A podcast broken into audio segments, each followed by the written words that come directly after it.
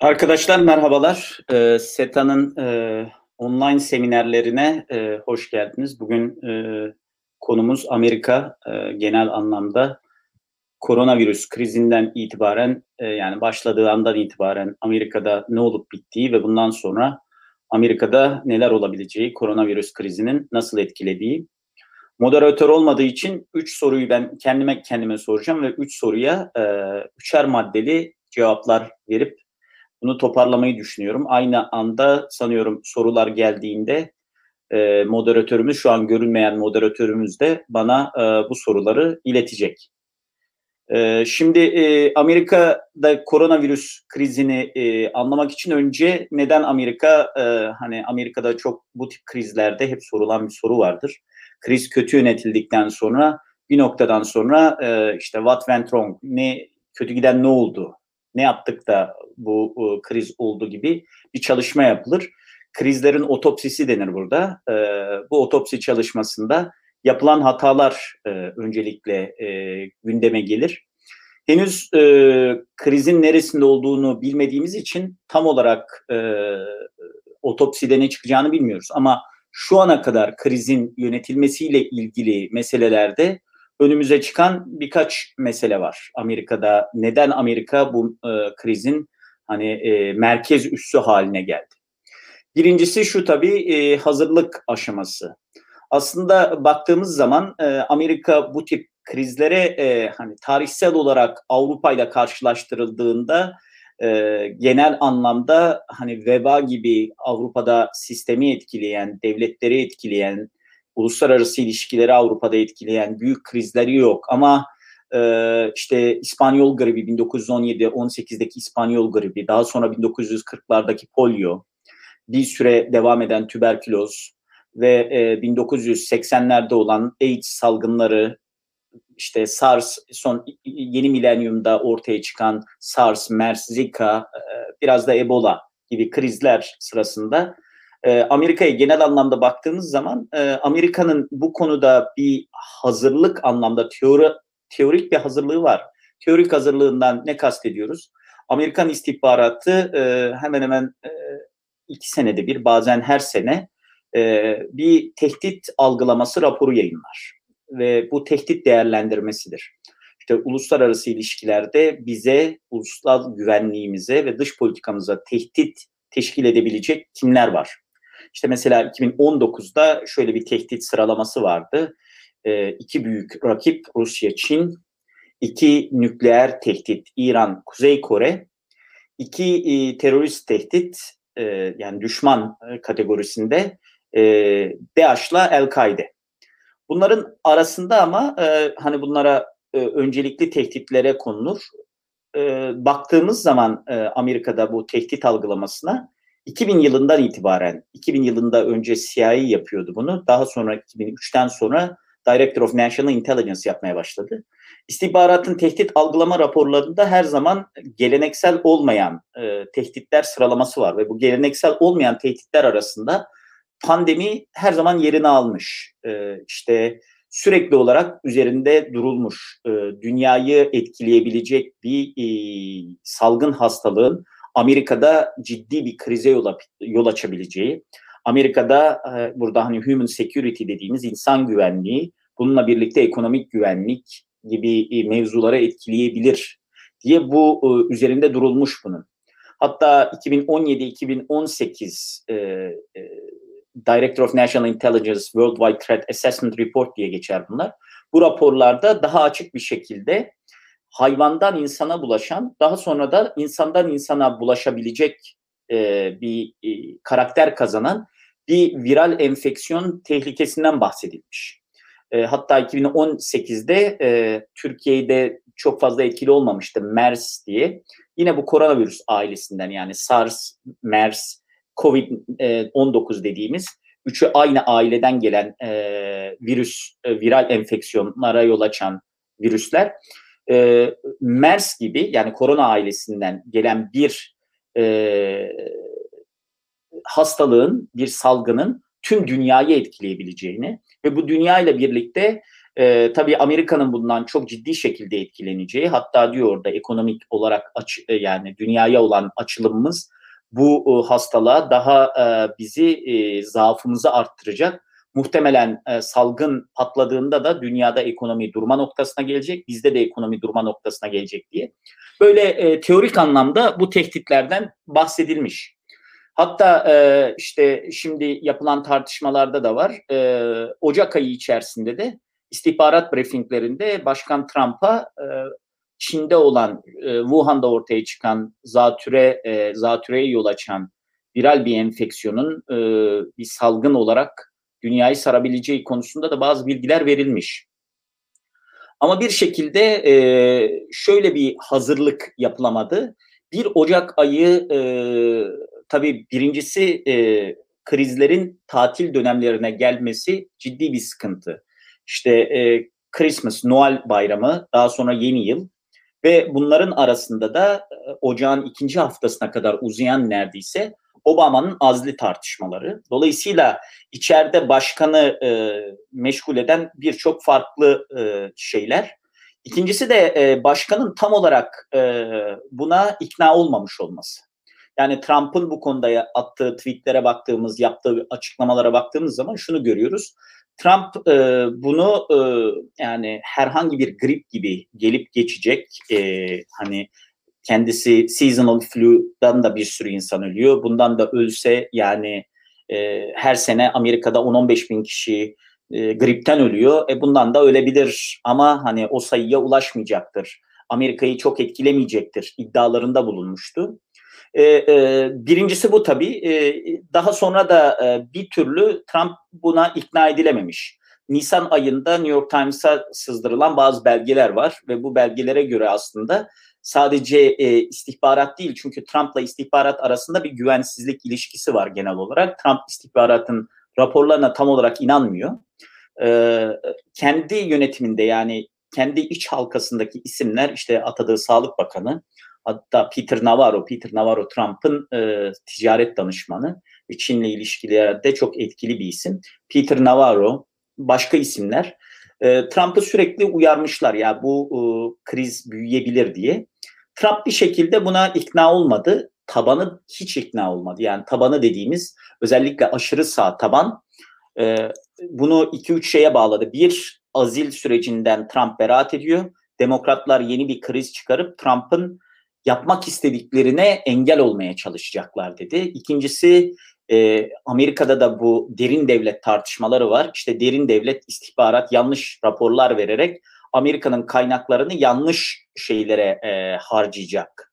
Böyle bir e, e, kaygı oluştu. Böyle bir e, onlarda bir motivasyon oluştu. E, bunların sonucunda e, Trump gerekli hazırlığı yapmamış. Yani Trump e, şöyle Ocak ayı sonunda e, Çin'i öven birkaç tweet attı. İşte çok iyi götürüyorlar falan diye. Şubat ayında e, mitingler yaptı yani. Bir, bir taraftan şunu görmeniz lazım. Seçim kampanyası var burada. Ve Amerika'da seçim kampanyaları öyle 2-3 e, ay süren şeyler değil. Yani demokratların seçim kampanyası ön seçimlerle birlikte son 6 aydır devam ediyor. Dolayısıyla e, Trump e, Ocak, Şubat aylarında yani ön seçimlerin hızlandığı aylarda tüm önceliğini aslında mitinglere vermişti ve bunlar kalabalık mitingler aslında. O mitinglerde dalga da geçti hatta bu e, virüs konusunda. Neden kötü gittiğinin birinci sebebi bu. İkinci sebebi e, federal hükümetin kendi içinde bir sıkıntı var. Amerika'da bu e, son e, ya bayağı bir oldu aslında. E, 2000'li yıllardan itibaren krizler tam olarak e, özellikle uzun süren krizler tam olarak iyi yönetilemiyor. Bunu e, Bush dönemindeki Katrina krizinde de gördük.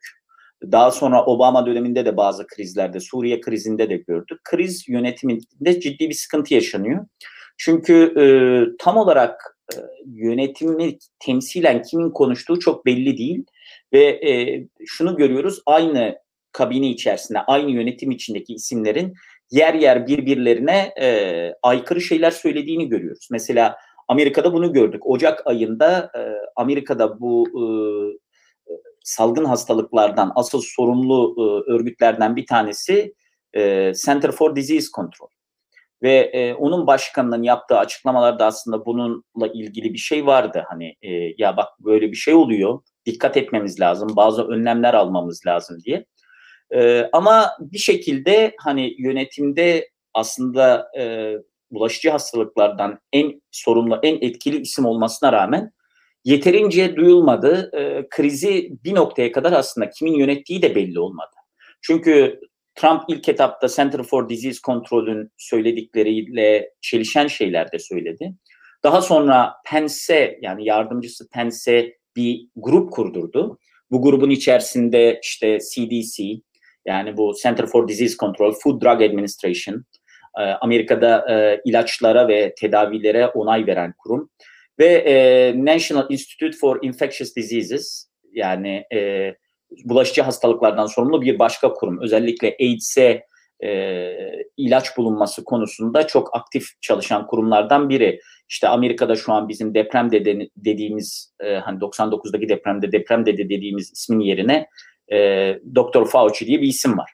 Şimdi bunların içinde olduğu bir ekip kuruldu. Ama bu ekip de tam olarak e, olayla ilgili hani ön, önlemler söylüyorlar ama bir taraftan Trump Şubat ayı boyunca tam ilgilenmiyor. Mart ayında iş patladığında e, bu grubun da yönetimini Trump devraldı. Ve Trump e, artık e, ben bu işi kendim götürüyorum. Çünkü artık kriz e, özellikle New York'ta o dönemde büyük bir boyuta ulaşmıştı. Ve enteresan bir şekilde Mart ayından itibaren yani Mart 11-12'den itibaren Trump e, yaklaşık iki aydır hiç yapmadığı bir şey yapıyor. Her gün basın toplantısı yapıyor. Her basın toplantısı 2-3 saat sürüyor. Yani birkaç gün atlamıştır ama 2-3 saat süren basın toplantıları yapıyor. Bir taraftan kavga ediyor gazetecilerle. Ve bu basın toplantılarında aslında bu krizin neden iyi yönetilemediğini görüyorsunuz. Yani ben size bir örnek vereyim. Ee, işte e, geçen haftaki bir basın toplantısında Trump çıktı dedi ki yani bence dedi bu e, hani ikinci dalga tartışmaları var. Bu kriz, bu virüsün dedi ikinci dalgası olmayacak. Kendinden sonra Trump'tan sonra tabii Trump şöyle Trump konuşuyor, bütün açıklamaları yapıyor. Arkasında da bekleyen doktorlar var, işte bu kurumların başkanları var. Daha sonra kurum başkanlarına söz veriyor. Şimdi Trump dedi ki ya bence olmayacak bu e, ikinci dalga. E, e, işte Doktor Fauci çıktı. E, Doktor Fauci'ye sordular. Trump böyle diyor. Siz ne diyorsunuz diye. Aslında başkanın adamı yani. Dedi ki bence olacak dedi yani. yani başkanımız dedi bu konuda her zaman iyimser olmayı seviyor da dedi bence olacak. İşte bir ilaçla ilgili bir şeyler sordular. Biliyorsunuz bu hidroksikloroquin ilacını Trump kendisi e, tweet atmıştı. Hani e, bunu da CDC'ye soruyorlar. Hani bunu bu emin miyiz bundan? Trump bundan kesinlikle eminiz diyor. İşte CDC e, diyor ki ya bundan çok da emin değiliz hani. Dikkat etmemiz lazım falan. Dolayısıyla hani o bir basın toplantısında kriz nasıl kötü yönetilir görüyoruz yani. Birden fazla ses çıkıyor. E, Trump'a güvenilirlik düşüyor kriz yönetmesi konusunda. Düştükçe Trump daha agresifleşiyor ve daha fazla sürece müdahil, sürece hakim olduğu izlenimini vermeye çalışıyor. İkincisi bu. Üçüncüsü ne? Ee, yani birincisi hazırlık yap, yapılmamış. İkincisi federal hükümet içerisinde kriz yönetimi konusunda bir sıkıntı var. Üçüncüsü de e, federal hükümetle eyaletler içer, arasındaki bir yetki karmaşası. Bu yetki karmaşası şöyle e, yani eyaletler belirli hazırlıklar yapmak zorunda ama federal hükümet daha büyük hazırlık yapmak zorunda. Ve federal hükümet e, bütçeyi geçirecek hükümet e, bu e, koronavirüsle ilgili ek bütçede eyaletlere yardım etmek zorunda. Şimdi bu süreçte eyaletlerle başkan arasında tartışmalar başladı. Özellikle demokratik eyalet yani valisi demokrat olan eyaletlerle Trump arasında sürekli sürtüşmeler başladı. İşte Illinois valisiyle başladı bu. Daha sonra New York valisiyle zirveye e, vurdu. Yani New York valisi sürekli diyor ki bana şu lazım. İşte bana e, New York valisi diyor ki bana 20 bin tane 30 bin tane solunum cihazı lazım. Trump diyor ki benim e, projeksiyonlarıma göre diyor sana o kadar lazım değil. Onun için diyor sana şunu gönderiyorum. Bunlar arasında sürekli bir e, tartışma var. İşte Pence araya girmeye çalışıyor falan. E, ikincisi de e, şimdi eyaletleri ekonomiye kapatmak yani stay at home order dediğimiz şu an benim bulunduğum Virginia'da da geçerli bir e, talimat var. Bu talimata göre hani çok önemli işi olmayanlar veya alışveriş veya işte doktora gitmeyenler e, dışarı çıkmayacak. E, ve bunun kaldırılması gerekiyor ki ekonominin çalışması gerekiyor ve bunun kaldırılmasını kimin yapacağı konusunda da ciddi arada bir tartışma var eyaletlerle başkan arasında. Mesela şimdi bazı eyaletler haberlerde görmüşsünüzdür işte bazen aşırı sağ gösteriler var. Aşırı sağ göstericiler Trump bunları son derece mobilize ediyor. İşte tweet atıyor. Mesela diyor ki liberate Virginia. Hani Virginia'yı özgürleştirin.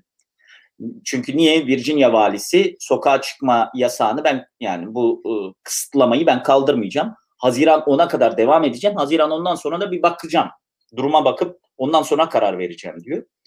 Bu ıı, anayasada bu hakkın kime verildiği konusunda da arada bir tartışma var. İşte meğerse eyaletlere verilmiş. İşte Trump'ın bundan çok da haberi yok.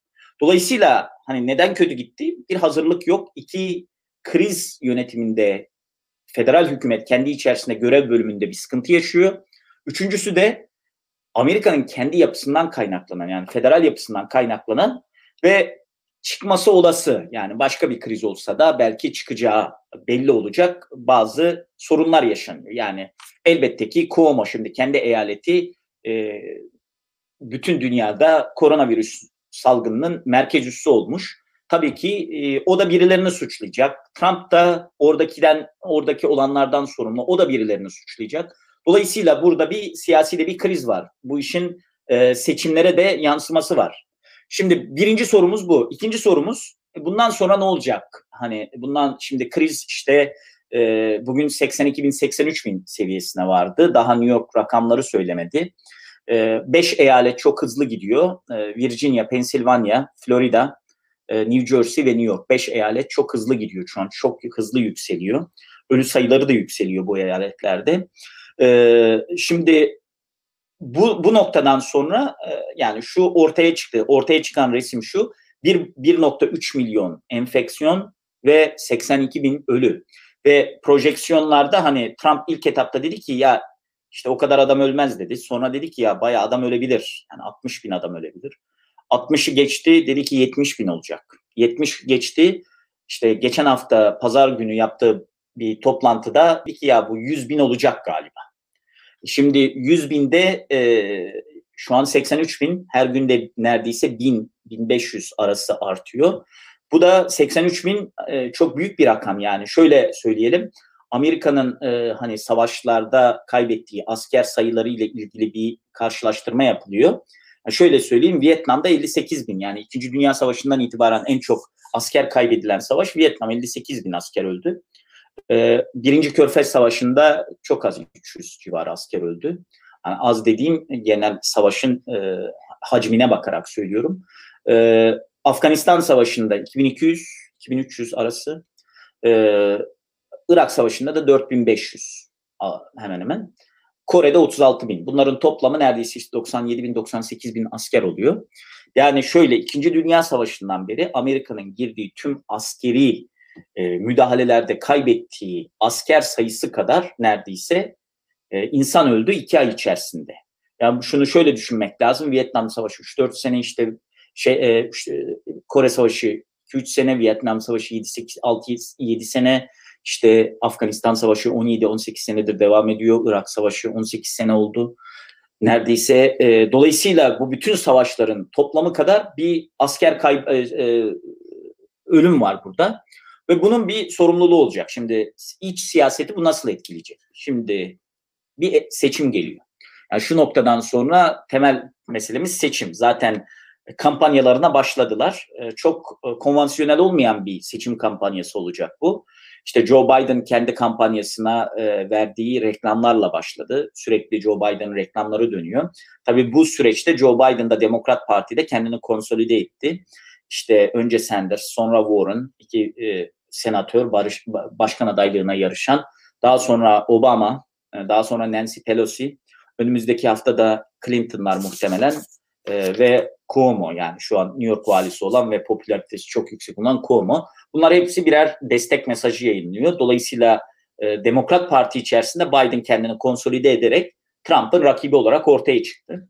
Şimdi ikisi arasındaki e, hani krizin ilk aşamasındaki bu panik havası, korku havası bir yere kadar tam olarak meseleyi e, anlamamızı, meseleyi hani siyasileştirmeye e, izin vermiyordu. Bu noktadan sonra başladı. İşte Biden bir kampanya reklamı yayınladı. Kampanya reklamında Trump'ın ilk yaptığı açıklamalar var işte. Ya bu işte çok büyük bir şey olmayacak. İşte e, grip gibi olacak ve o hani kendini bence e, seçim sırasında son derece çok e, yani çok fazla şekilde önüne çıkabilecek bir açıklaması var. Maalesef siyasetçilere bazen oluyor bu tip açıklamalar. E, bir açıklamasında dedi ki mucizevi bir şekilde kaybolacak bu. Yani dedi ki gelecek Nisan ayında mucizevi bir şekilde kaybolacak. Nisan ayında 56 bin 57 bin Amerikalı öldü bu hastalıktan. Dolayısıyla bu açıklamaların hepsi Trump'ın önüne konulacak. Trump da tabii buna karşı saldırılar yapıyor. Peki seçimlerde iç politik olarak ne ortaya çıkacak? Birincisi e, liderlik tartışması yani kriz yönetimi. E, Biden şimdiden yani başladı. Biden sürekli diyor ki Amerika'nın daha iyi bir liderliğe ihtiyacı var. Amerika daha iyi bir liderlikle bu krize girseydi muhtemelen çok daha iyi yönetilecekti bu kriz.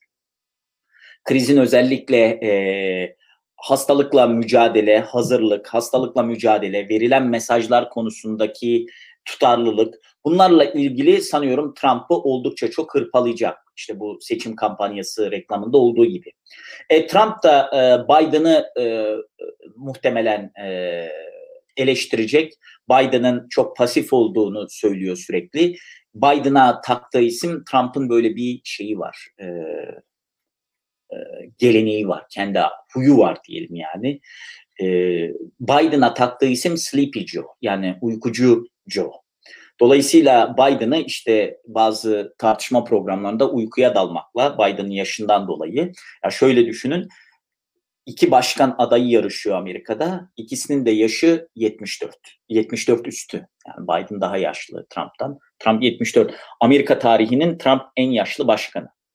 Ee, dolayısıyla yani Biden olursa Amerika tarihinin en en daha yaşlı başkanı gibi bir şey olacak yani. Dolayısıyla e, önümüzde e, ciddi bir e, hani e, yaş açısından ciddi sıkıntılı bir dönem var. Onun için mesela Biden'ın e, atacağı vice president yani başkan adayı da burada çok önemli olacak.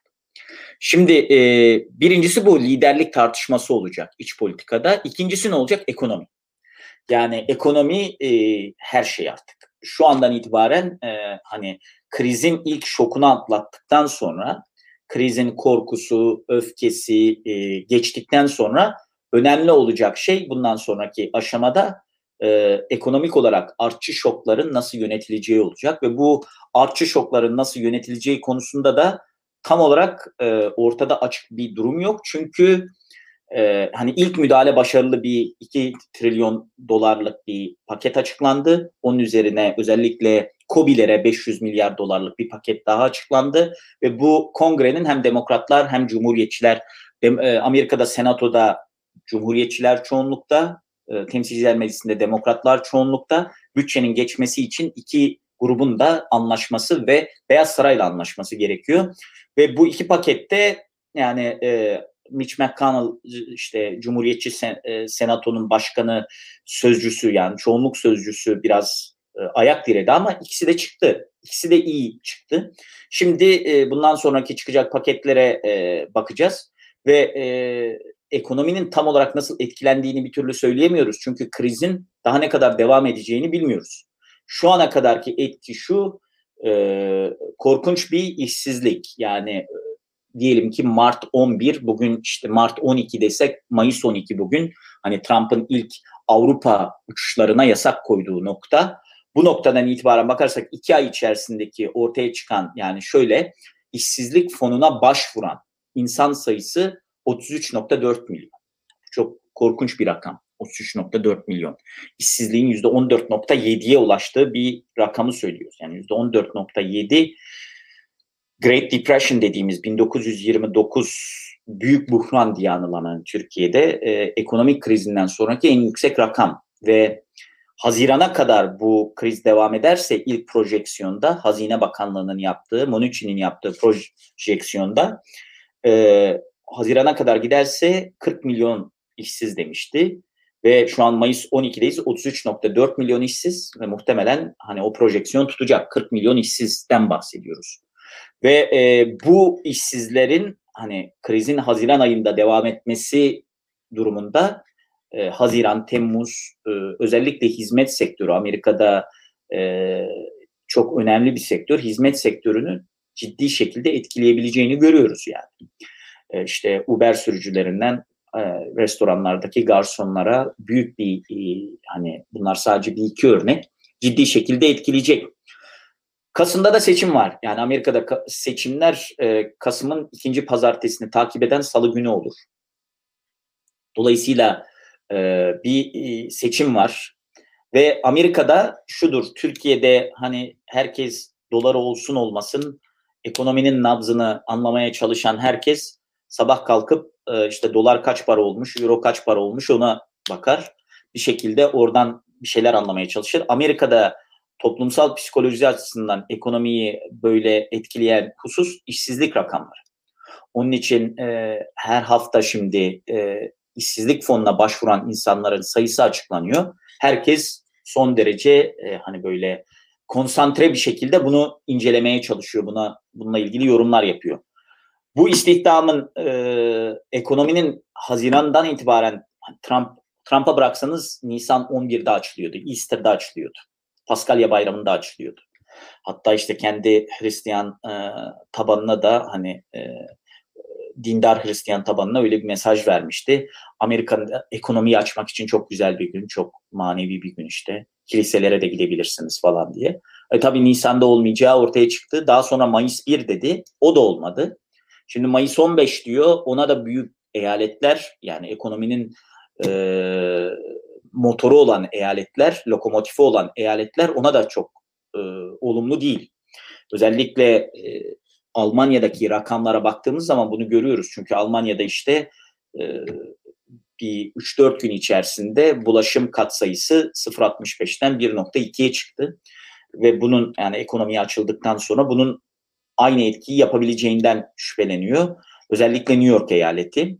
Dolayısıyla önümüzdeki hani kaç ay kaldı? Ma- Haziranda her şeyin iyi olması, Haziranda tüm ekonominin, bütün eyaletlerin, 50 eyaletin aynı anda açılıp ekonomiye başlaması durumunda bile Haziran, Temmuz, Ağustos, Eylül, Ekim 5 ay, 5 ay içerisinde 40 milyon işsizin yeniden işine kaz, kazanması yani iş yeniden bir istihdam yaratılması gerekecek. Bu istihdamın ne kadar döneceği belli değil. Çünkü insanların ne kadar para harcayacağı belli değil. Beklenti insanların çok risk almayacağı. Çünkü bir sürü insan 40 milyon insanın işsizlik fonuna başvurması demek herkesin çevresinde birilerinin veya daha fazlasının işini kaybetmesi demek. Ve bu iş kaybetmeden dolayı da bunları gören insanlar da muhtemelen e, harcamalarını daha kısıtlı tutacak. Yani mesela Haziran'da ekonomi açıldığında gidip ev alacak çok insan olmayacaktır muhtemelen ki Amerika'da e, real estate dediğimiz emlak e, piyasası özellikle okulların kapandığı Haziran, Temmuz, Ağustos'ta çok canlı olan bir sektör. E, muhtemelen araba hani alırken düşüneceksinizdir yani şu an araba almalı mıyım? E, işte cep telefonu Apple zaten yeni modelini çıkarmayı erteledi. Ama hani cep telefonu için gitseniz bile bir alışveriş merkezine gideceksiniz. Gitmeli miyim? E, veya ekonomi bu kadar hani ikinci dalga tartışmaları bu kadar yüksekken ben de bu parayı harcamalı mıyım? Ya da ben işim ben ya ben işimi kaybedersem. Bu tip kaygılar muhtemelen e, tüketimi de düşürecektir. Tüketim düştüğü anlamda da Amerika'da özellikle perakende ekonomisi çok önemli. Onun için e, yani 11 Eylül'den sonra Başkan Bush'un bakın 11 Eylül saldırılarından sonra Başkan Bush'un ilk yaptığı konuşmalarından birinde e, söylediği cümle çok önemli. E, dedi ki korkmayın çıkın alışveriş yapın. Yani bunun ekonomiyi etkilemesini istemiyor. 11 Eylül terör saldırıları olmuş. Verilen ilk mesajlardan biri çık alışveriş yapın. Korkmayın. İşte günlük hayatınıza devam edin. Şimdi e, bu böyle bir görünmez tehdit durumunda ve ekonomide bu kadar hani tam istikrarın kazanmadığı, kazanamadığı bu 5 ay içerisinde Bu 40 milyondan kaçının iş, iş e, işlerine dönebileceği belli değil. Ekonominin yeniden eski e, durumuna dönmesini kimse beklemiyor. Yani IMF'nin e, beklentileri Amerika'nın 2019'u, işte 2020'yi resesyonla kapatacağı yolunda. Dolayısıyla e, ekonomi temel meselelerden biri olacak. E, zaten 2018 e, seçimlerinde de yani kongre seçimlerinde ekonomi e, öncelikli maddelerimizden biriydi seçimlerde. Dolayısıyla e, bu e, yeniden e, öne çıkan bir mesele olacak ve Trump şunun için önemli işsizlik rakamı. Trump şimdiye kadar hani işsizlik rakamlarını tweet atardı. İşte işsizlik rakamları açıklanırdı. İşte neredeyse e, şey tam istihdam sağlayacak duruma geldik. Ekonomi harika. İşte işsizlik rakamları gerçekten Amerika'da çok iyi gidiyordu. Ama bundan sonra bunu bir şekilde anlatması lazım ve bunu anlatırken de e, oldukça e, siyasi olarak polarize bir noktadan başlayacak. Çünkü özellikle bundan sonra geçecek e, korona paketleri kongreden ciddi bir partizan tartışmaya da yol açacak. E, üçüncü meselemiz yani e, iç politikada etkileyecek üçüncü meselemiz sağlık sektörü. Yani şöyle şöyle söyleyelim e, 2018 kongre seçimleri oldu. Kongre seçimlerinde yani şunu anlamak gerekiyor. Amerika'da seçmen davranışını dış politika çok fazla belirlemez. Yani e, Amerika'da e, zaten öyle bir neredeyse bir modelleme oluştu artık. Öyle bir durum oluştu. Trende baktığımız zaman kim ki ekonomi, kim ki dış politikayı biliyor, Amerika'da seçimi kaybediyor. O 1992 Clinton Bush döneminden beri sürekli olarak her başkanlık seçiminde işte e, 1992 Clinton Bush, Baba Bush, 2000 e, oğul Bush, Al Gore, e, 2008 e, Obama, e, Biden e, ve 2016 e, Clinton-Trump yarışlarında e, Obama Biden diyorum, Obama McCain ve 2016 yılındaki Clinton-Trump yarışlarında bunu gördük. Kim ki ben dış politikayı biliyorum diyor, seçimi kaybediyor Amerika'da. Bir şekilde böyle bir patern var. Ama yani tartışmaların içinde yine yer alıyor. Bundan vazgeçemiyorlar. Ee, 2018 yılındaki kongre seçimlerinde üçüncü meselemiz sağlıktı ve Amerika'da sağlık meselesi şöyle. Amerika'yı şöyle düşünün. 2009 yılında Trump, e, Obama başkan oldu. 2009-2010 yılını Obama tamamen sağlık sektörü reformuna ayırdı. Ve Obamacare diye e, Affordable Care Act dediğimiz e, yani herkesin sağlık sigortası ol, ol, olmasını zorunlu kılan bir yasa geçirdi. Ve bu yasa 10 senedir Amerika'da tartışılan bir yasa. Yani Anayasa Mahkemesi'ne gitti işte Trump bazı bölümlerini kaldırdı falan. Ee, yani şöyle düşünün 10 senedir Amerika insanların herkesin sağlık sigortası olsun mu olmasın mı bunu tartışan bir ülke. İşte demokratlar olsun diyor. Cumhuriyetçiler bunu bir federal hükümetin zorlaması olarak gördüğü için e, Amerika'daki özgürlüklere bir e, bir noktada müdahale olarak görüyor. Dolayısıyla onun için şeyler karşı, e, cumhuriyetçiler karşı ve korkunç bir karşıtlık bu yani. Obama Care'i neredeyse bir e, ihanet yani vatana ihanet gibi bir şey görüyor. Amerikan ideallerine ihanet gibi bir şey görüyorlar yani. E, şöyle düşünün e, 2010 yılındaydı seçimler. Yani başkanlık seçimleriydi. Obama ile Romney'nin yarıştığı seçimlerdi. E, Cumhuriyetçilerin bir e, kendi aralarında hani e, ön seçimleri oldu. Bu Cumhuriyetçilerin ön seçimleri sırasında şöyle bir soru soruldu. Başkan adaylarına, Cumhuriyetçi aday adaylarına soru soruluyor. İşte 35 yaşında bir adam var. 35 yaşında bir adam trafik kazası geçirmiş. İşte komada bir ameliyat olması gerekiyor. Önemli bir ameliyat. Ve bunun içinde parası yok. Ne olsun? Bazı aşırı yani seyirciler izliyor tabii bir tribün var. Seyirciler izliyor. Tribünden insanlar ya bırak ölsün bırak ölsün diye bağırmaya başladılar. Yani. Ve oradaki 6-7 cumhuriyetçi adayın hiçbiri ya bunu hani tedavi ettiririz hani tedavi edilmesi lazım elbette yani ameliyatı olması lazım. Parayı bir yerden bulması yani bulmamız lazım gibi bir şey söylemedi. Dolayısıyla hani evrensel herkesin sağlık sigortası olması gereken sistem burada en büyük tartışma konusu ve korona krizi bununla nasıl ilgili dediğimiz zaman şöyle görüyoruz. Yani korona krizinde e, sağlıkla ilgili birkaç mesele ortaya çıktı. Bir, yani Türkiye gibi halk sağlığı yaklaşımı olmadığı için ve e, sosyal devlet olmadığı için ilk etapta özellikle Mart ayında e, korona hastalığı yani bundan hasta olanlar, hastaneye gitmek zorunda olanlar e, sosyal medyada hastane faturalarını paylaştı ve hastane faturaları yani 24 bin dolarla 30 bin dolar arası faturalar. İşte e, faturaların şeyi var tabii dökümü var. İşte korona testi 900-800 küsür dolar yanlış hatırlamıyorsam. Bu ciddi bir sıkıntı tabii yani e, Amerika'da ailelerin iflas etmesinin en büyük sebeplerinden biri sağlık giderleri. Korkunç bir sağlık gideri o önümüzdeki. Dolayısıyla burada böyle bir sıkıntı var. Bunun yanında e, altyapısal olarak sağlık sektörünün bu tip büyük e, krizlere hazır olmadığını gördük. Yani ben hatırlıyorum Şubat ayıydı. New York Times'ta korona ile ilgili ben Şubat ayında biraz takip ediyordum. Özellikle Asya Pasifik'te çok dağılmaya başladığı dönemde Kore'ye işte Japonya'da e, hani e, e bir e, cruise da çok yatta işte çok fazla 672 kişinin e, korona virüsünü kaptığı dönemdi. Şubat'ta bir e, New York Times'ta bayağı detaylı bir haber var. İşte haberde şu deniliyor. Hani Trump'ı New York Times şimdi suçluyor da Trump, New York Times'ın o, o zamanki haberinde ben okuduğumu hatırlıyorum. Ee, diyor ki yani Amerika güçlü sağlık sistemiyle işte teknoloji falan filan şeyleriyle muhtemelen bu krizi e, diğer ülkelere göre daha rahat atlatacaktır. Ama gördük ki yani test kiti yok ülkede. Test kiti tartışması çok uzun bir dönem işte çok uzun süren bir şey. İşte geçtiğimiz günlerde bizim Sağlık Bakanı bir açıklama yaptı işte hangi semptomunuz olursa olsun işte isterseniz semptomsuz olun ama bir kontağınız varsa gelin biz e, testinizi yaparız diye.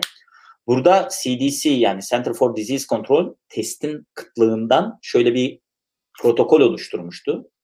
İşte e, hani yüksek ateş ve nefes darlığı yoksa test yapmıyoruz. E ama öksürüyorum ama çok halsiz hissediyorum veya işte ama işte gittim işte bir yerde oturdum orada da koronalı insanlar varmış. Sonradan öğrendim. Ne yapmam lazım?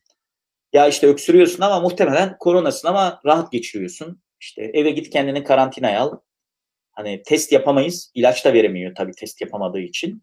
Dolayısıyla e, böyle bir ciddi bir kriz yaşandı. Ya yani şunu şöyle düşünün dünyanın en büyük ekonomisi Amerika ile Amerika'nın en büyük eyaletlerinden, en büyük ekonomik olarak en büyük eyaletlerinden biri olan, en büyüğü değil ama en büyük eyaletlerinden biri olan New York eyaletinin valisi e, maske tartışması yapıyor. Maske yok. Mas hani yaklaşık bir, bir buçuk ay maske sıkıntısı çekildi.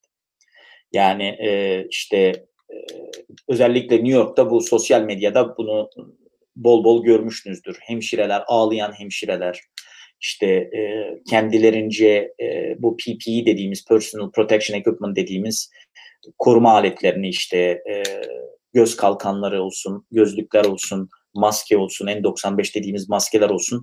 Bunu tedarik edemeyen bir noktaya geldi. İşte solunum cihazı solunum cihaz sıkıntısı var. Solunum cihazını çıkaramıyor.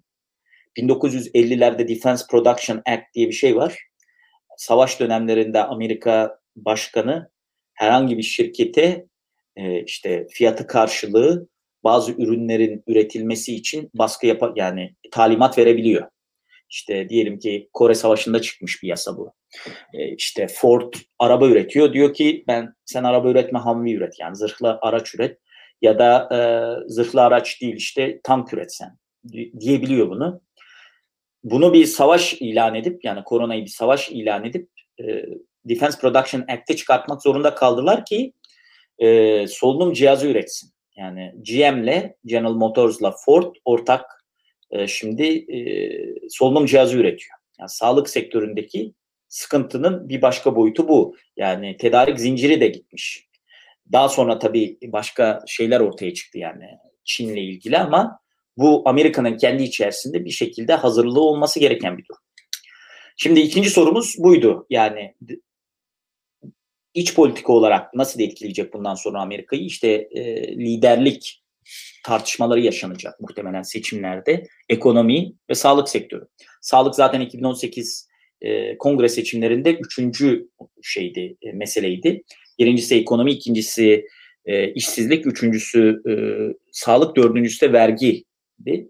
Dolayısıyla e, baka, buna bakarsanız ilk dörtteki üç tamamen ekonomiyle ilgili. Bu sefer de ekonomi olacak. Üzerine sağlık da olacak. Seçmen davranışını belirleyen meselelerde. E, siyasi olarak da demokratlarla cumhuriyetçiler arasında bu krizin yönetilmesiyle ilgili bir sıkıntı e, tartışma yaşanacak.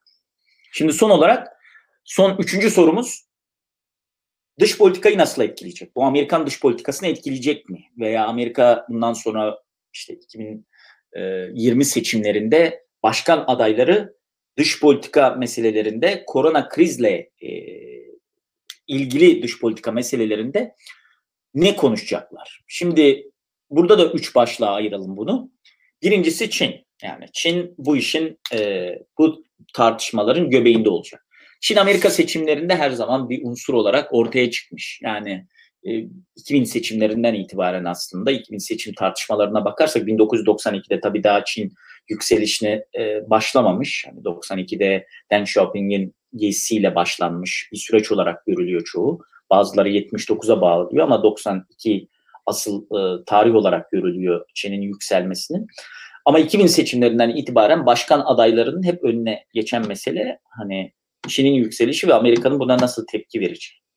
Ve bu bir noktadan sonra özellikle e, offshoring, outsourcing gibi yani Amerika'da işlerin e, ya da işte fabrikaların Çin'e taşınmasından itibaren özellikle kongre seçimlerinde daha yerelde daha önemli bir unsur haline gelmişti. Başkanlık tartışmalarında başkanlar hani sert söylemler yapar, sert yapıp ondan sonra Çin'le beraber çalışmaya çalışırlardı. Ta ki Trump'a kadar Trump e, iktidara geldiğinden itibaren önce işte başkan Trump Kasım'da seçim oluyor. Ocak'ta inauguration dediğimiz yemin töreni var.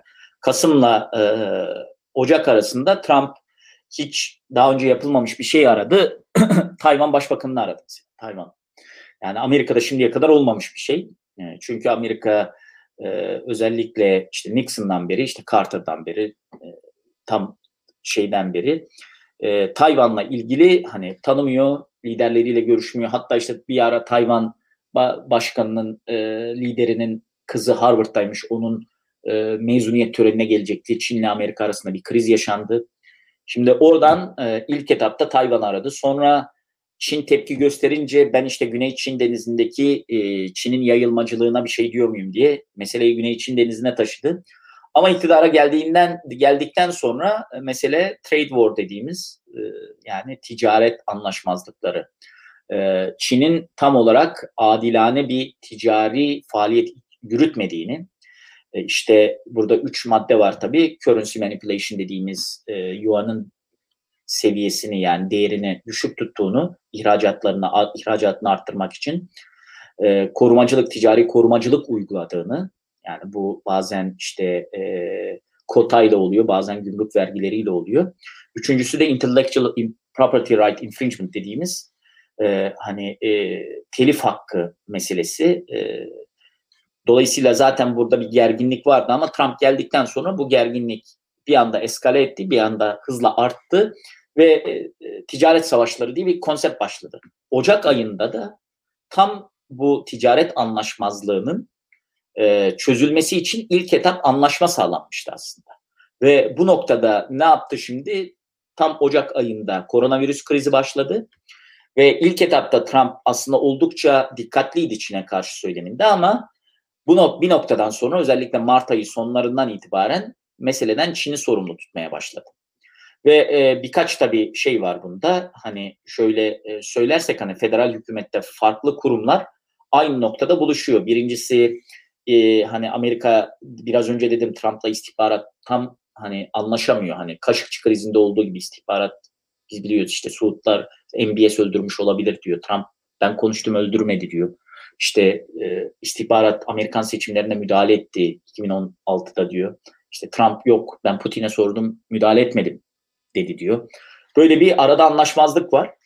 Ama e, Amerikan istihbarat raporları işte geçen hafta açıklanan iki önemli istihbarat raporu, hani sızan istihbarat raporları. Birinde Amerika'nın kendi istihbaratı diyor ki Ocak ayında Çin insandan insana geçişi biliyordu, söylemedi. E, ve söylemediği gibi e, tıbbi malzeme stoku yapmaya başladı. Dolayısıyla o dönemde mesela ihracat düşmüş. E, Amerika'dan bazı alımlar e, engellenmiş. Dolayısıyla bu. İkincisi işte beş göz dediğimiz Amerika'nın içinde bulunduğu işte İngiltere, Yeni Zelanda, Avustralya, Kanada istihbaratlarının ortak bir raporundan bir bölüm sızdı Avustralya medyasına. O raporda da işte e, Aralık ayında işte Çin bunu bununla ilgili bazı kanıtları sakladı gibi bir şeyler. Bunların üzerine Trump bunu bir noktaya daha götürdü. Dedi ki bu Wuhan'da bir e, laboratuvarda şey yapılmış olabilir. İşte Çin bize söylemedi. Hatta Mart ayı boyunca Trump bu virüse Çin virüsü adını koydu. Tabii Çin'den tepkiler geldi. Daha sonra Çin devlet başkanıyla konuştu. İşte e, yeniden koronavirüsü demeye başladı. Ama son bir iki haftadır yine Çin söylemi e, art, e, hızla artmaya başladı. Yani bir noktadan sonra bu kriz engellenebilirdi. Bu krizin engellenmemesinin sebebi Çin. İşte Çin daha önce haber verseydi engellerdik noktasında. Pompeo bu konuda çok sert. Yani işte Amerikan Dışişleri Bakanı bu konuda çok sert. Ee, ve e, Amerikan Başkanı da bunu sıklıkla dile getiriyor. Dolayısıyla burada kongreden de tabii e, Çin Çin'le ilgili bu tip şeyler var. Bu mesele şimdiden e, Amerikan seçimlerinde öne çıkan bir mesele olacak. Neden olacak? E, adaylara sorulacak. Hani bu kriz oldu. Çin'le ilgili ne yapacağız? İşte Trump e, hani sesli düşünürken bazı fikirler ortaya koyuyor. Çin'e şunu yapmak lazım, Çin'e şunu yapmak lazım diye.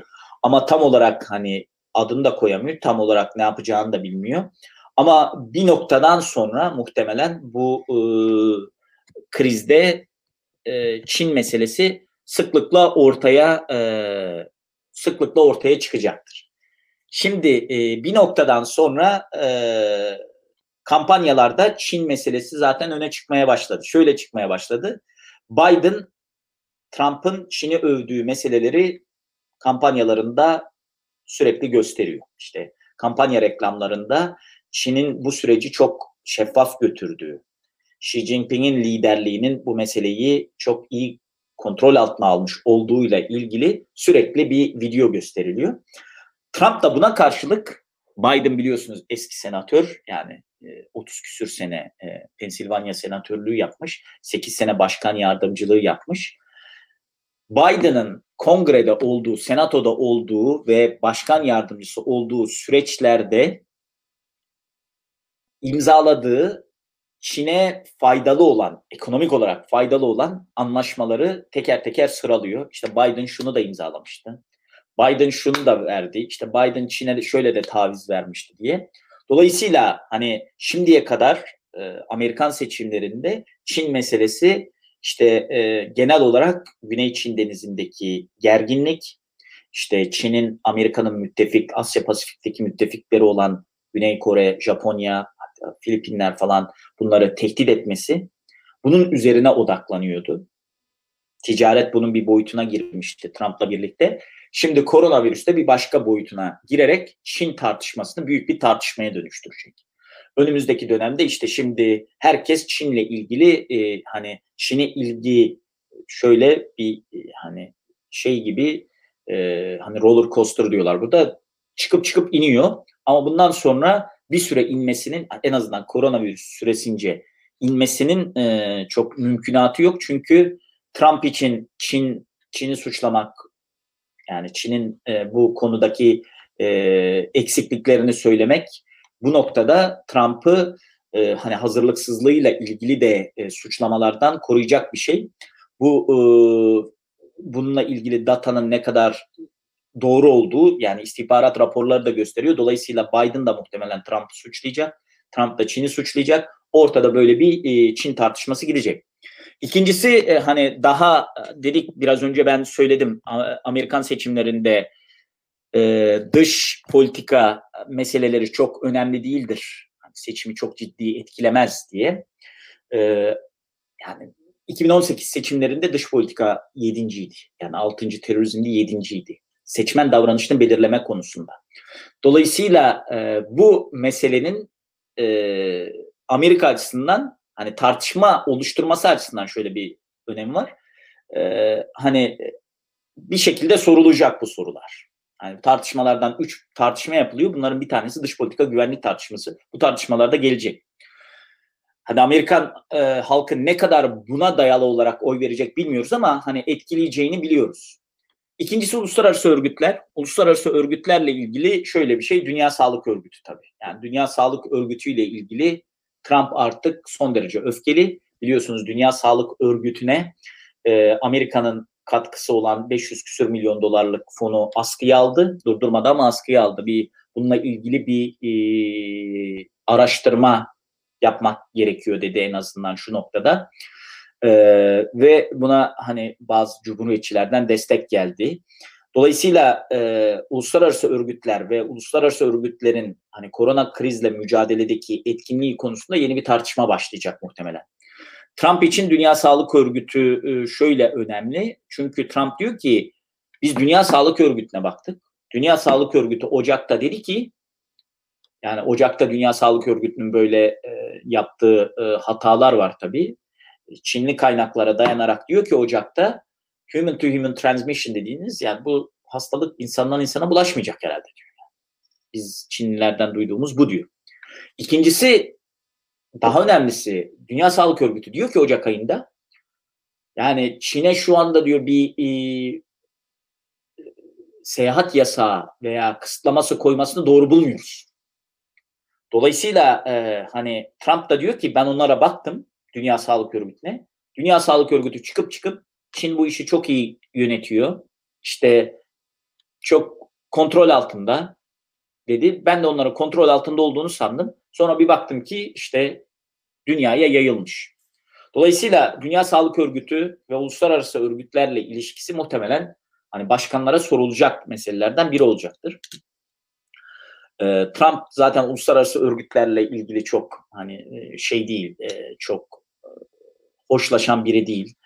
E, işte NATO ile ilgili biliyorsunuz 5. madde ile ilgili hani e, collective security dediğimiz top, e, güvenlikle ilgili yani kolektif güvenlikle ilgili 5. maddeyi Brüksel'deki ilk NATO katıldığı toplantıda söylemedi. Daha sonra Romanya'da söylettiler falan. E, hatta gazetelere şöyle haberler sızdı. Ne kadar doğru olduğunu bilmiyoruz ama hani Beyaz Saray'dan kaynaklar Trump bir noktada ya biz bu NATO'dan çıkarsak ne olur gibi şeyler söylemiş. Bununla ilgili olarak üçüncü de uluslararası angajmanlar yani uluslararası angajmanlar yeniden bir tartışma konusu olacaktır. Çünkü e, Trump iktidara geldiğinden beri çok tutarlı olarak götürdüğü bir şey var. E, Trump çok taraflı angajmanları sevmiyor ve e, ya kendini rahat hissetmiyor kendisine göre Amerika'nın çıkarlarına tam olarak hizmet etmiyor bu çok taraflı anlaşmalar. Dolayısıyla Trump gelir gelmez yaptığı şey Obama'nın neredeyse işte senelerce müzakere edip e, işte Asya Pasifik politikasının temeline oturduğu TPP dediğimiz Trans-Pacific Partnership işte bir ticaret anlaşması, serbest ticaret anlaşması orada birçok ülkeyi kapsayacak bir anlaşma. Çin'i içermeyen ve neredeyse Çin'i ekonomik olarak kuşatacak anlaşmadan çıktı. Dedi ki bu e, Amerika'nın tam e, çıkarına değil. Daha sonra NAFTA'dan, North American Free Trade Agreement dediğimiz Kuzey Amerika e, serbest ticaret anlaşmasından çıkmakla tehdit etti. E, anlaşmayı revize ettirdi. Daha sonra Paris İklim Anlaşması'ndan, o da Obama'nın hani uzun yıllar e, e, müzakere ettiği bir şeydi. E, ondan da çıktı. En son olarak da hani İran'la nükleer anlaşma bir taraftan moderatörümüz 50 dakika oldu diyor. Ee, birkaç dakikam kalmış soru cevap için. Soruları da görüyorum. Ee, onları da e, bir iki dakika içerisinde geleceğim. Ee, nükleer anlaşmadan da çıktı. Dolayısıyla Trump teke tek diplomaside kendini daha başarılı buluyor. Zaten bir kitabı var biliyorsunuz. The Art of the Deal diye yani müzakere sanatı. Yani diyor ki benden önce kim ki anlaşma yapmıştır o anlaşma yani yapılan anlaşma kötü bir anlaşmadır ve Amerika'nın çıkarına değildir. Neden? Çünkü müzakere benim işim. Ben bu işin kitabını yazdım. Dolayısıyla kitabını yazdığım gibi bu anlaşmaları ben daha iyi yaparım ve bu anlaşmaları tek tek yapmam lazım. Çoklu yapınca kendini rahat hissetmiyor. Onun için uluslararası toplantıları da çok sevmez yani. E, dolayısıyla muhtemelen hani Trump'ın e, bu dört senede İran nükleer deal, İran nükleer anlaşması, Paris iklim anlaşması, Asya işte Transpasifik ticaret anlaşmasından çıkmış olması da muhtemelen e, seçim tartışmaları sırasında kendisine e, sorulacak meseleler arasında gelecek. Şimdi e, birkaç tane soru var. Onları e, soruları e, ceva kısaca cevaplayıp zaten bir saatimiz doluyor. Ondan sonra ben veda edeceğim. Şimdi birinci son e, soru zaten Ocak'ta bu salgından Trump'ın haberi olmasına rağmen işsizlik oranlarında gelinen nokta seçimlere neye, neye yol açar? Bunu söyledik yani seçimlerde e, işsizlik rakamları çok e, önemli bir şey. Özellikle hani şu an Haziran'a kadar 40 milyon dedik ama bunun ikinci dalgası gelirse ki yani şu an e, şöyle söyleyeyim ben hani e, üniversite beni e, hani içinde olduğum bir endüstri olduğu için, sektör olduğu için söyleyeyim. Üniversiteler. Şimdi bazı üniversiteler mesela Kaliforniya'daki bazı üniversiteler şimdiden tüm e, dersleri güz sömestrinde de online yapacaklarını söylediler. Şimdi burada ciddi bir sıkıntı yaşanacak. Çünkü o e, üniversitelerin yurtları var. O üniversitelerin kafeteryaları var. O üniversite şehirlerinin e, şehirleri besleyen bir öğrenci nüfusu var. Dolayısıyla e, ve o okulların aldığı bir para var. Yani muhtemelen öğrenciler de burada diyor ki biz sınıfta eğitimle online eğitime aynı parayı vermeyiz. Yani o parada aynı para verilmezse bu ekonomik açıdan da ciddi bir sıkıntı getirecek ve istihdam açısından da sıkıntı yaratacak. Ve ikinci dalga dediğimiz dalga ki hani bazılarına göre bu ikinci bir dalga değil aslında işte e, güz mevsiminde özellikle e, griple birlikte e, birleşirse yani hem grip hem bu salgın başlarsa sağlık sistemini daha da ciddi olarak stres altına alacak, baskı altına alacak bir durumdan bahsediyoruz. Bunun da gelmesi durumunda yeniden muhtemelen insanlar eve, evlere kapanacak ve insanların evlere kapanması durumunda da istihdam yeniden, e, işsizlik oranları yeniden patlayacak ve bu hani şimdiye kadar 1929'dan beri en yüksek rakam diyoruz. Çünkü demek ki 2008'den daha büyük bir rakamdan bahsediyoruz. E, bu eğer 1929 sınırlarına gelirse yani food bank dediğimiz aşevleri diye neredeyse adlandırabileceğimiz yerlerin önünde kuyruklardan görmüşsünüzdür sosyal medyada. Korkunç bir derecede e, seçimin tamamen ekonomik dinamiklere bağlanması anlamına gelecek. Ve e, Trump'ın da bu durumu anlatabilmesi e, oldukça zorlanacak bu durumu anlatmada. Çünkü 1929 krizinden sonraki seçimlerde de bu tartışmalar, bu e, şeyler olmuştu. E, yani şu an mesela Joe Biden'dan demokratların beklediği e, FDR'ın yani Franklin Delano Roosevelt'in 1929 krizinden sonra çıkardığı New Deal gibi yepyeni bir ekonomik paket. Hani sadece bir ekonomik paket değil, sadece işte stimulus dediğimiz burada e, korona ile ilgili bir paket değil. Ekonomiyi yeniden canlandıracak, değil mi? Ekonomideki bazı geçişleri sağlayacak. Belki bu virüse aşı bulunmazsa bu virüsle birlikte ekonominin de büyümesi, e, aynı anda büyümesini sağlayabilecek bazı yapısal önlemleri de içine alan bir paket istiyorlar. Ve bunun nasıl yapılacağı konusunda da çok e, çok bir fikrimiz yok. İkinci soru sizce seçimde Joe Biden-Trump ikilisinden hangisinin kazanması bizim için daha iyi olur?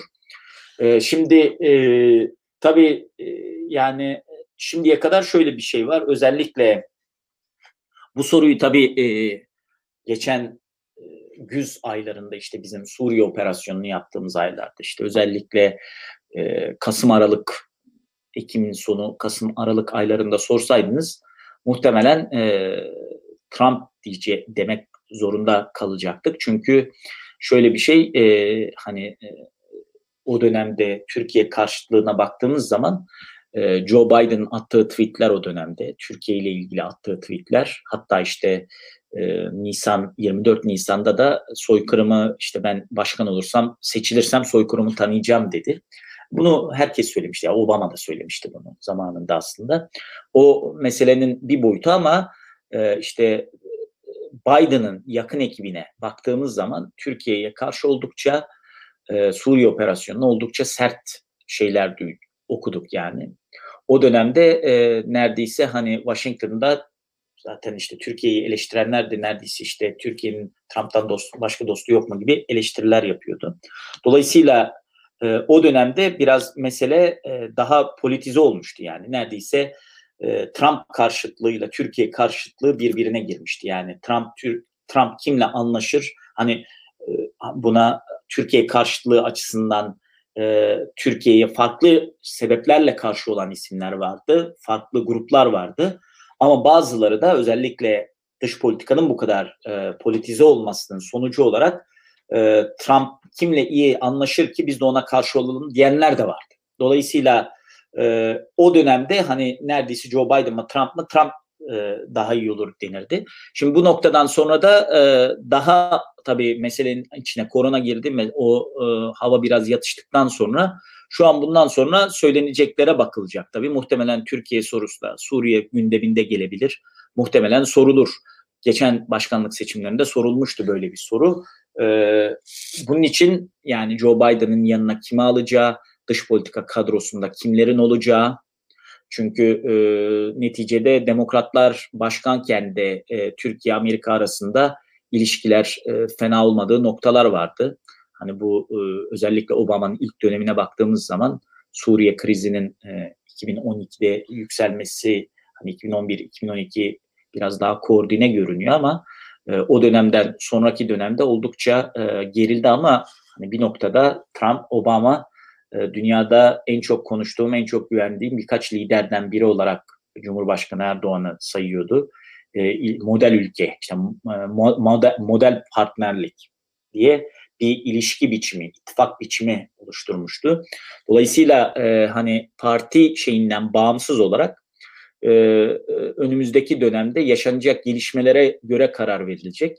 dolayısıyla şu an için işte Joe Biden özellikle 24 Nisan'da o tweet'i attıktan sonra baya bir tartışma oldu ama e, ben o noktada hani yani o tweetleri zaten hep atıyorlar ama yanına aldığı isimlerin o isimlerin özellikle dış politika takımına bakarak, ulusal güvenlik takımına baka, bakarak bu takımlar ortaya çıkacaktır muhtemelen önümüzdeki haftalarda.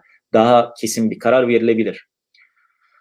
Korona sürecinde Amerika'da ciddi silah satışları olduğunu okuyoruz. Bu silahlanma belli bir kesimden tarafından mı yapılıyor? ABD için bir risk teşkil eder mi? Yani silah burada hassas bir şey yani kültürel bir mesele silah burada.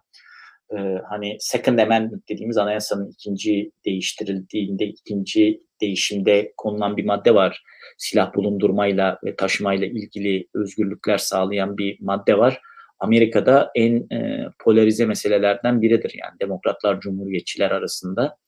Hatta kolay kolay hiçbir demokrat da özellikle swing state dediğimiz tamamen e, mavi, tamamen kırmızı işte tamamen mavi eyaletlere, demokrat tamamen kırmızı eyaletlere cumhuriyetçi diyoruz. Veya işte tam tersi aslında.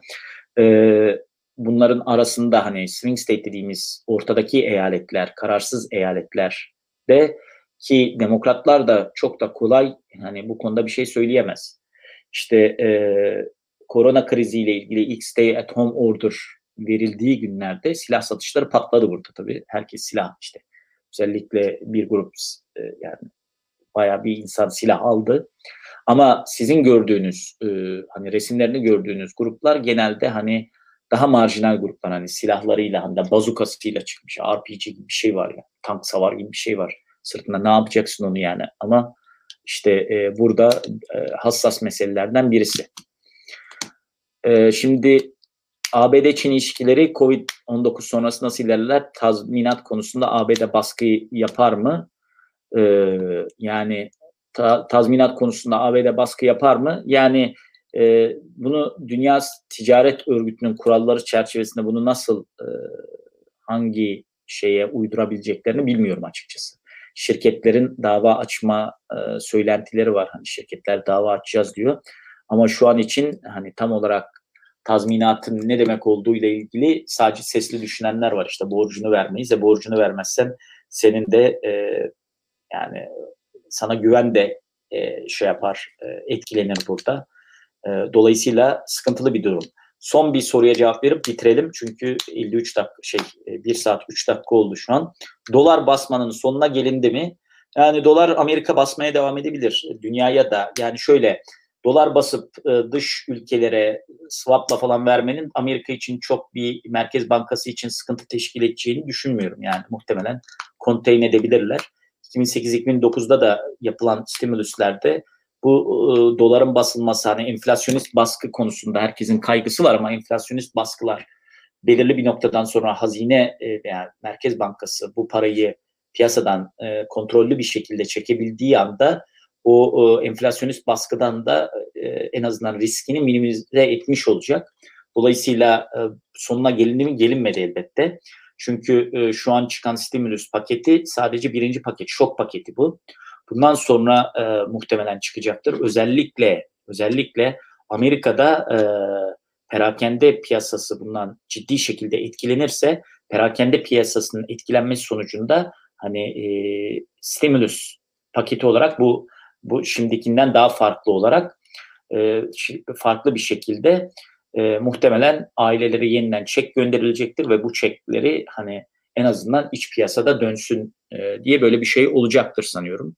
Bunu da önümüzdeki günlerde göreceğiz çünkü krizin hani krizin tam ortasında gibi görünüyoruz. Birçoklarına göre Amerika'daki birçok uzmanlara göre krizin birçok ortasındayız.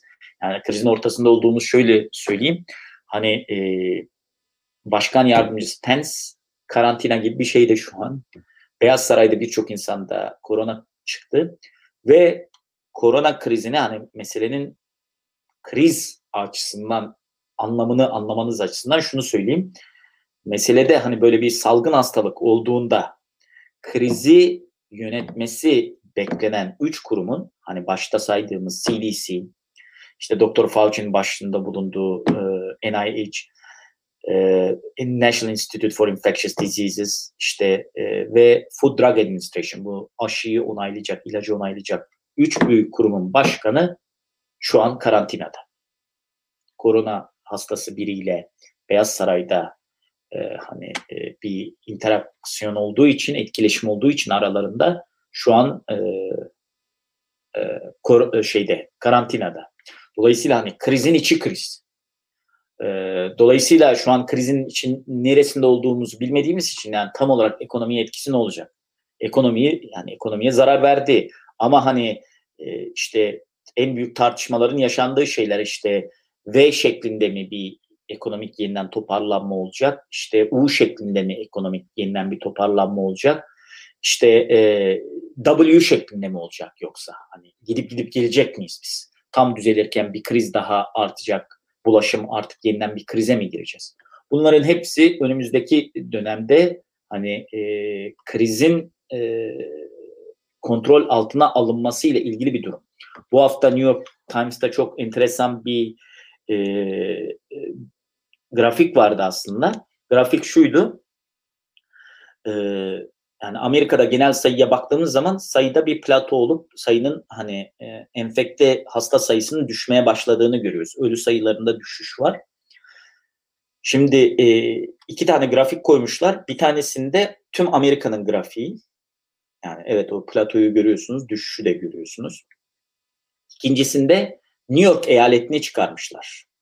New York eyaletini çıkarıp diğer kalan 49 eyalet ve Washington DC hepsinin e, grafiği var. New York'u çıkardığımız zaman görüyoruz ki korona Amerika'da hızlanmaya devam ediyor. Yayılmaya devam ediyor ve yayılmasında herhangi bir yavaşlama yok.